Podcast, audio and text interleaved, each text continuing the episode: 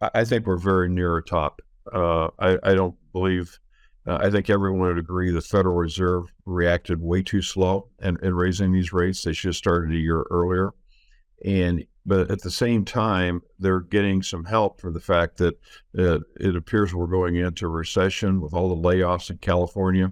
You know, the high tech industry led the economy up. Now they're leading it down, and uh, the employment rate has gone up significantly in the West Coast, and and that is putting the brakes on a lot of areas uh, of the economy, and and as, as, a result, I don't think they're going to have to raise rates a lot more to uh, help control inflation. The biggest part of the inflation has been labor cost, and that's probably uh, near a top as well. So I, I think we're going to get some alleviation there.